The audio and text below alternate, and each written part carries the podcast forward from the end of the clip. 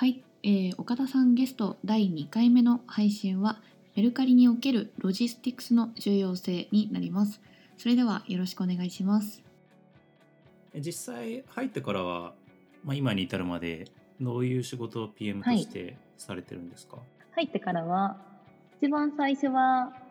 えーっと、新規事業を考えるチームみたいなところに所属して、えーなので、サンフランシスコとかでの、その VC, VC で働いてたんですけど、そこのなんかリサーチと、競合のリサーチとか、あとは新しいサービスのリサーチとかをやってたバックグラウンドを使って、なんかそういう新規事業、こういうアイデアはいいんじゃないかみたいなところを考えるチームみたいなのに配属されたので、そこで新しいものを考えて、仮説検証とかまでして、世の中に出すかどうか決めるみたいなののチームに所属してました。それが3ヶ月ぐらい、めちゃ3ヶ月か短い6ヶ月いかないぐらい で、なくなってしまって、あ野放しになって。えーそうなんですよ。で、そこからは、えっと、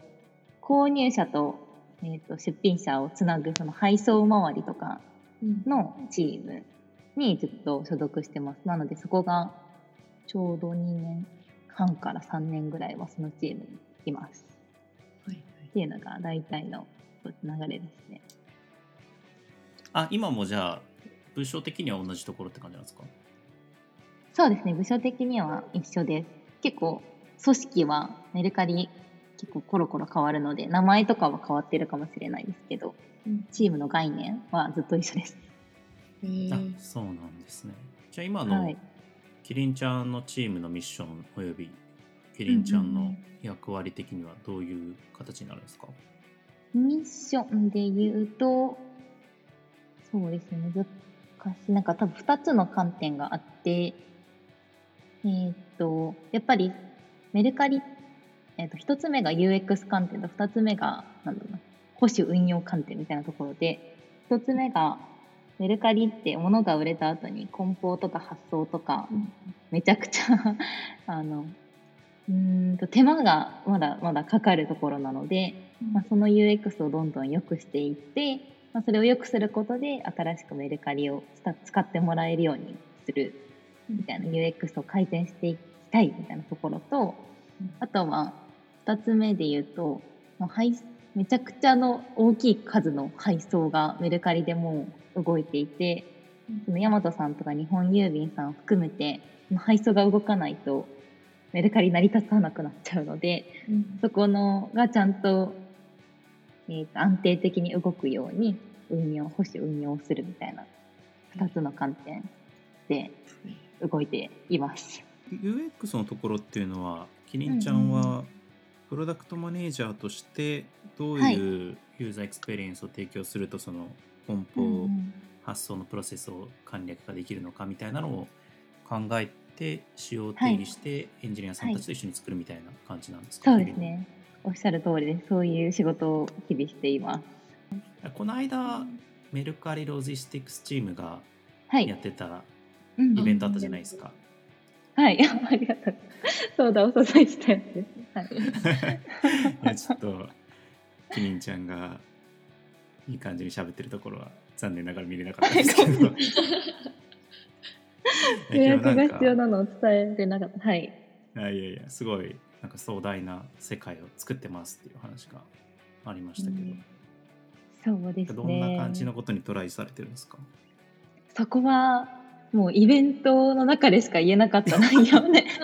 言えない内容なんですよ外から、でもそうなんですよ。こういう感じで言え現状言えないんですけど、なんだろうな。一言で言うとすっごい数大きくなってきてるので、いろんなことがこれからできますよ、みたいな話をしました。えーそれは配送とかの数とかが増えてきてるからってことですか？そうですね。取引数に関連して配送の数が多くなってきてるので、っていう意味ですはい。まあ物流大事っすよねそうです。そうですね。うんうんうん。アマゾンとかもどんどん日本でも力入れてるし。うんうん確かに。なんか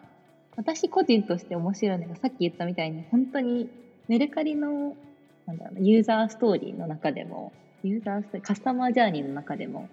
一番めんあめんどくさいってこうメルカリの人は公式で言っちゃいけないんですけど 手間がかかる。うんうん。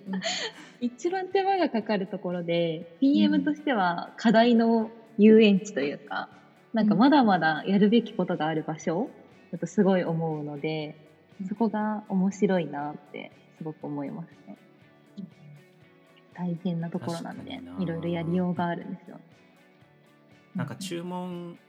取引はすぐにできてもその後自分で配送するのとかすごい面倒くさかったりしますけど、うんうんなんか今コンビニでできたりとか、なんか家に家からできたりとかすごいできることも広がってますよね。そうですね。まさにそういうところで、あとはオフラインの体験も含めて考えないといけないところも結構難易度が上がってすごい楽しいところ、PM としては楽しいところかもしれない。コンビニにどうやって調べてコンビニに行くんだろうとか、コンビニでやるその機械の操作もまだまだめ、えっと手間がかかるところはたくさんあるよねとか、うん梱包のところもそうですよね。なんかこうどうやって資材を取り寄せて梱包するのかっていうところとか、うん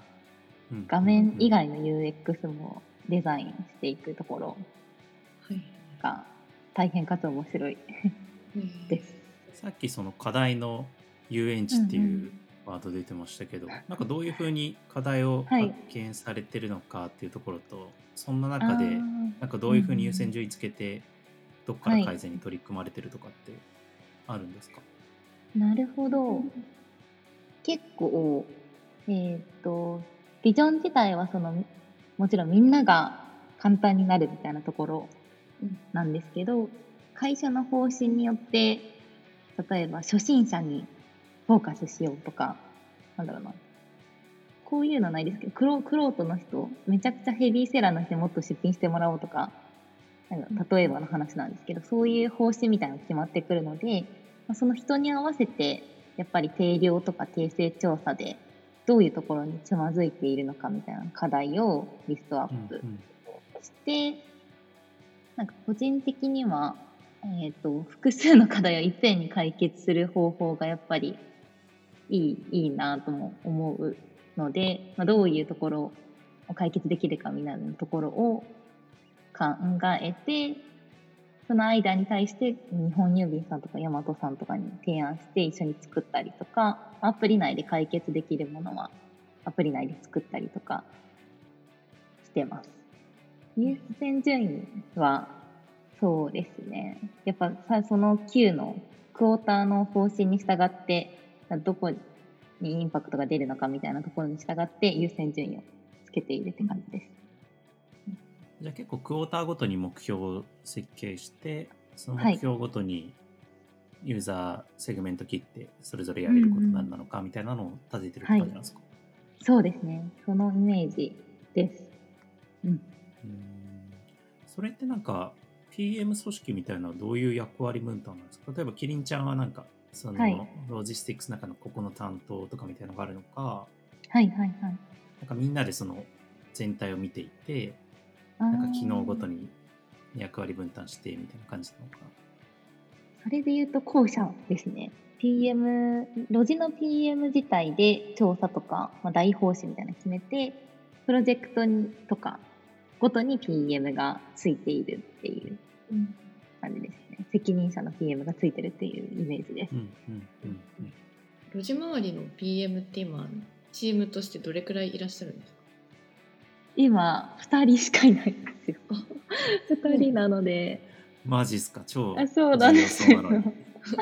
2人で、例えば楽々、なんか、